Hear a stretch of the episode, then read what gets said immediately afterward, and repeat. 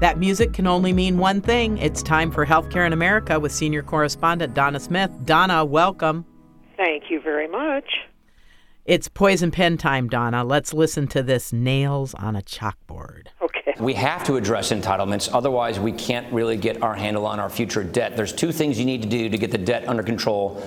Number one, grow the economy. This tax cut bill will help do that. Number two, reform entitlement programs. We're, we're, it's, it's unfortunate that our health care bill, which passed the House last May, didn't get through the Senate, but we need to revisit that issue because that's key entitlement reform. And then back to the welfare issue. Um, we right now are trapping people in poverty, and it's basically trapping people on welfare programs, which prevents them from getting the workforce.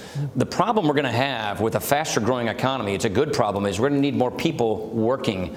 And so we need to work on our welfare programs so that we can ease the pathway and reduce the barrier from getting people from welfare to work. That's very significant entitlement reform as well. And so that's something we're going to tackle next year. Coming to a theater near you, Paul Ryan's lie about entitlement reforms. Donna, dispel the myth about this once again. OMG. I'm telling you, I listened.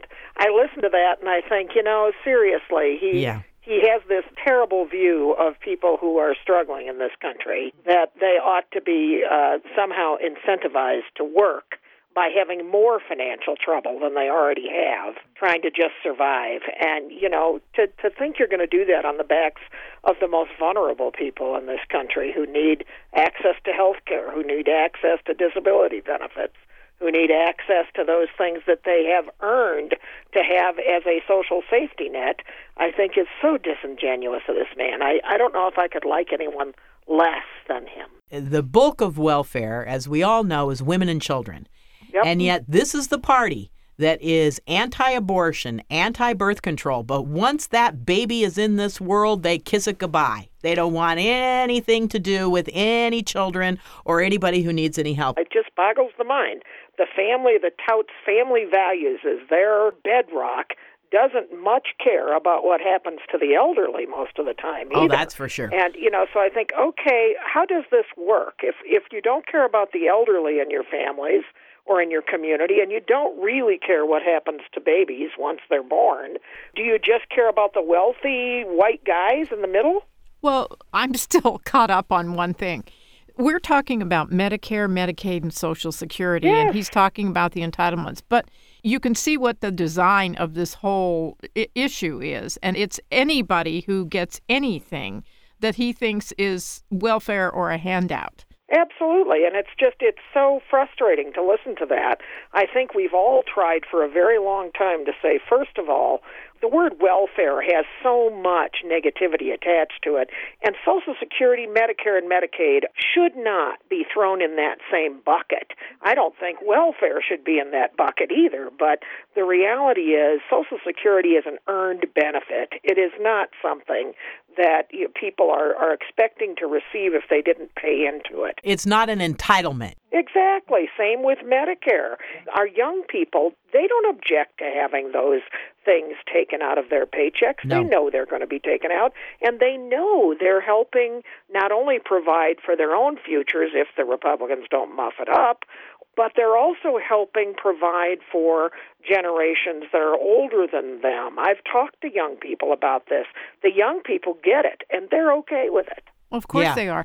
Now, what do they have in mind? And right now, what are the Republicans busy doing behind the scenes for this 2018 Medicaid, Medicare, and Social Security cutting binge? Wonderful questions. You don't hear really direct things that they're saying they're going to do publicly. What they're starting to do is really keep floating the idea that, oh my gosh, the deficit is just soaring because of entitlements.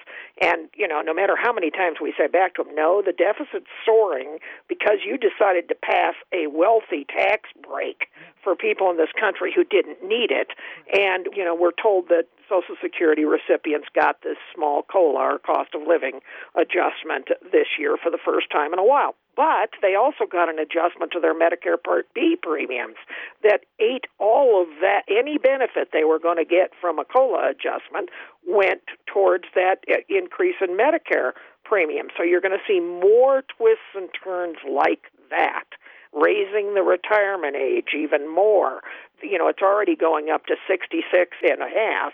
They want to eventually get that to the age of 70. For those of us who've had any physicality in our work and our lives, you know, you kind of look forward to that time that you worked for and tried to make sure that you were responsible about. So that's a big concern. Another big concern is the kinds of cuts they will start doing with Medicare. Instead of what they could do is allow Medicare to negotiate for prescription drug prices well, that's not to finally to put the brakes on what the pharmaceutical companies are allowed to charge us. Donna, how does this look process wise, though? Do they bring bills to? Because I don't know. Yes, what they will do is bring bills through the House, likely.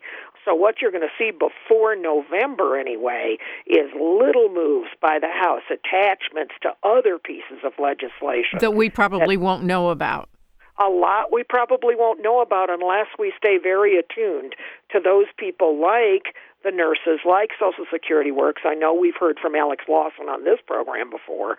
So we have to listen very carefully to those people who are watching and say, hey, you know, when you let us know that something's attached to a bill and moving forward, we want to jump on that because Ryan has now said that it's going to have to be incrementally this year because of the midterms. Well, how awful is that? You're going to hang back until November because you want everybody to vote for you and you can you'll be able to tell them, "Oh no, I didn't cut anything for you," and then right after the election go after people. We have to make sure we stay on top of this. Mm-hmm. I can only take so much of this before I, I, I just I find it hard to breathe. So I agree. on an, agree. on another note, I wanted to get to you had a very interesting haircut recently. I and, did. And I would love for you to tell that story. Well, I'll tell you what, I didn't know whether to be amused, angry, yes, offended, yes, or be. insulted, or whatever. I, I, many people who know me know I'm not a woman who sits a lot of time in a, a hairstylist chair anyway. Yes. But I, I went because I finally decided I had butchered my own bangs enough. and so she's cutting away. She's got the scissors and the clippers, and she leans over into my ear and whispers – you know, we need to cut a little more off the back there. You don't want to have a gay hairstyle.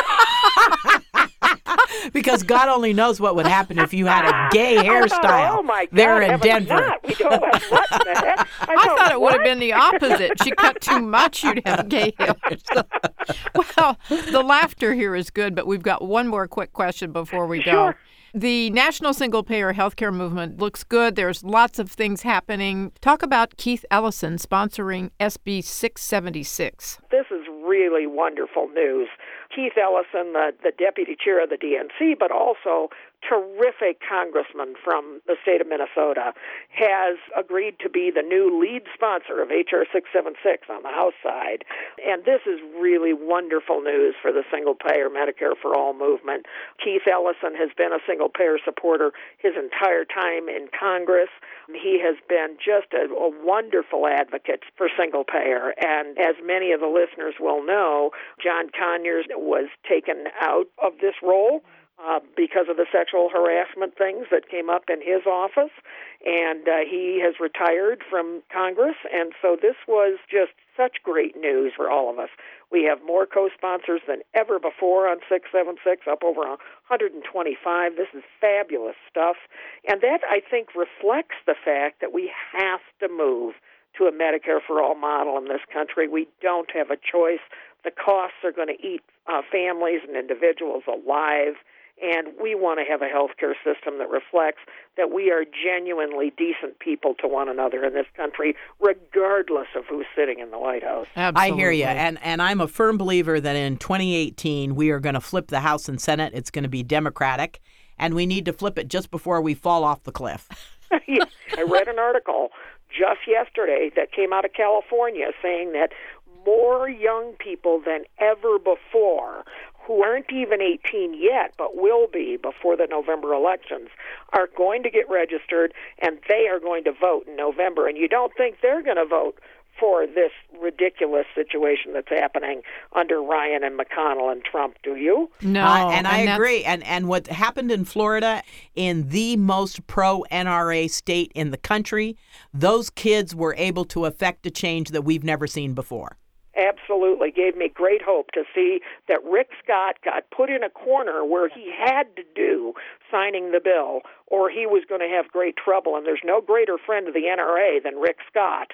So if the kids could do it in Florida, they can help bring us to a different place in November. And thank you to those young people for rising up and standing. All right. Thank you so much, Donna. Uh, we want to thank you for your time and also for your time as an activist and as a possible gay woman. Proudly so on all fronts. Thank you. Bye. We've been talking with Healthcare in America senior correspondent Donna Smith. Donna is also the executive director for Progressive Democrats of America. For more information about these topics, visit nursetalksite.com, pda.org, and nationalnursesunited.org.